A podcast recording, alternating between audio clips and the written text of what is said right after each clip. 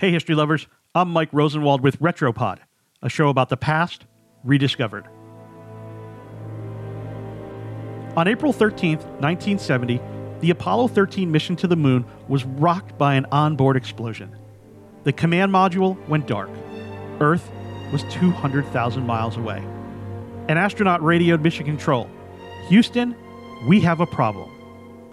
He was fairly calm for a man zipping through space with no curb to pull over to if they broke down. And that phrase, Houston, we have a problem, it became a cultural touchstone. Sportscasters say it, politicians say it, in books, movies, plays, and music, it's shorthand for saying something has gone awry, sometimes terribly. Except it's wrong. As historical misquotes go, Houston, We Have a Problem is one of the all time greats. And this is the story of how it came to be, and also how it didn't. Up in space that night, after the explosion, astronauts Jack Swigert and James Lovell did radio mission control in Houston. Okay, Houston, we've had a problem here.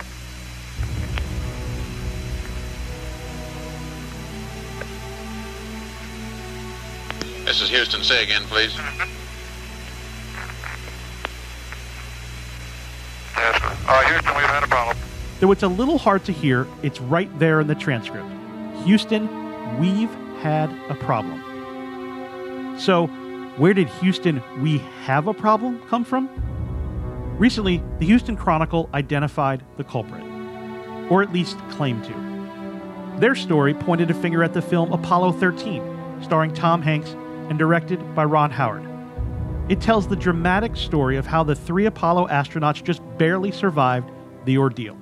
Uh, this is Houston. Uh, say again, please. Houston, we have a problem. We have a main bus B undervolt. From a We've got a cinematic point of of view, changing the phrase made for better filmmaking. Drop the word okay, it's just filler anyway, and change the phrase from past tense to present to make it more urgent.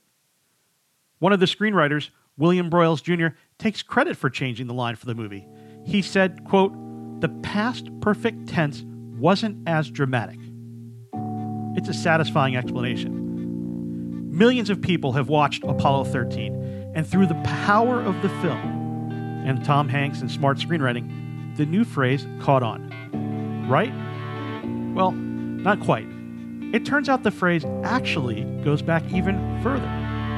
NASA used it way back in 1983 as the title of its weekly radio program about space history. You can actually see pictures online of these old cassette tapes. The show was named Space Stories, and Special Report number 222 told the story of Apollo 13. It was called Houston, We Have a Problem. But that's not even it. In 1974, less than five years after the incident itself, Universal Television produced a TV movie about the mission. Astronaut Jim Lovell hated it. In a Washington Post article, he called it, quote, fictitious and in poor taste. What was the title of that movie? Houston, we have a problem. I'm Mike Rosenwald. Thanks for listening. For more forgotten stories from history, visit washingtonpost.com slash retropod.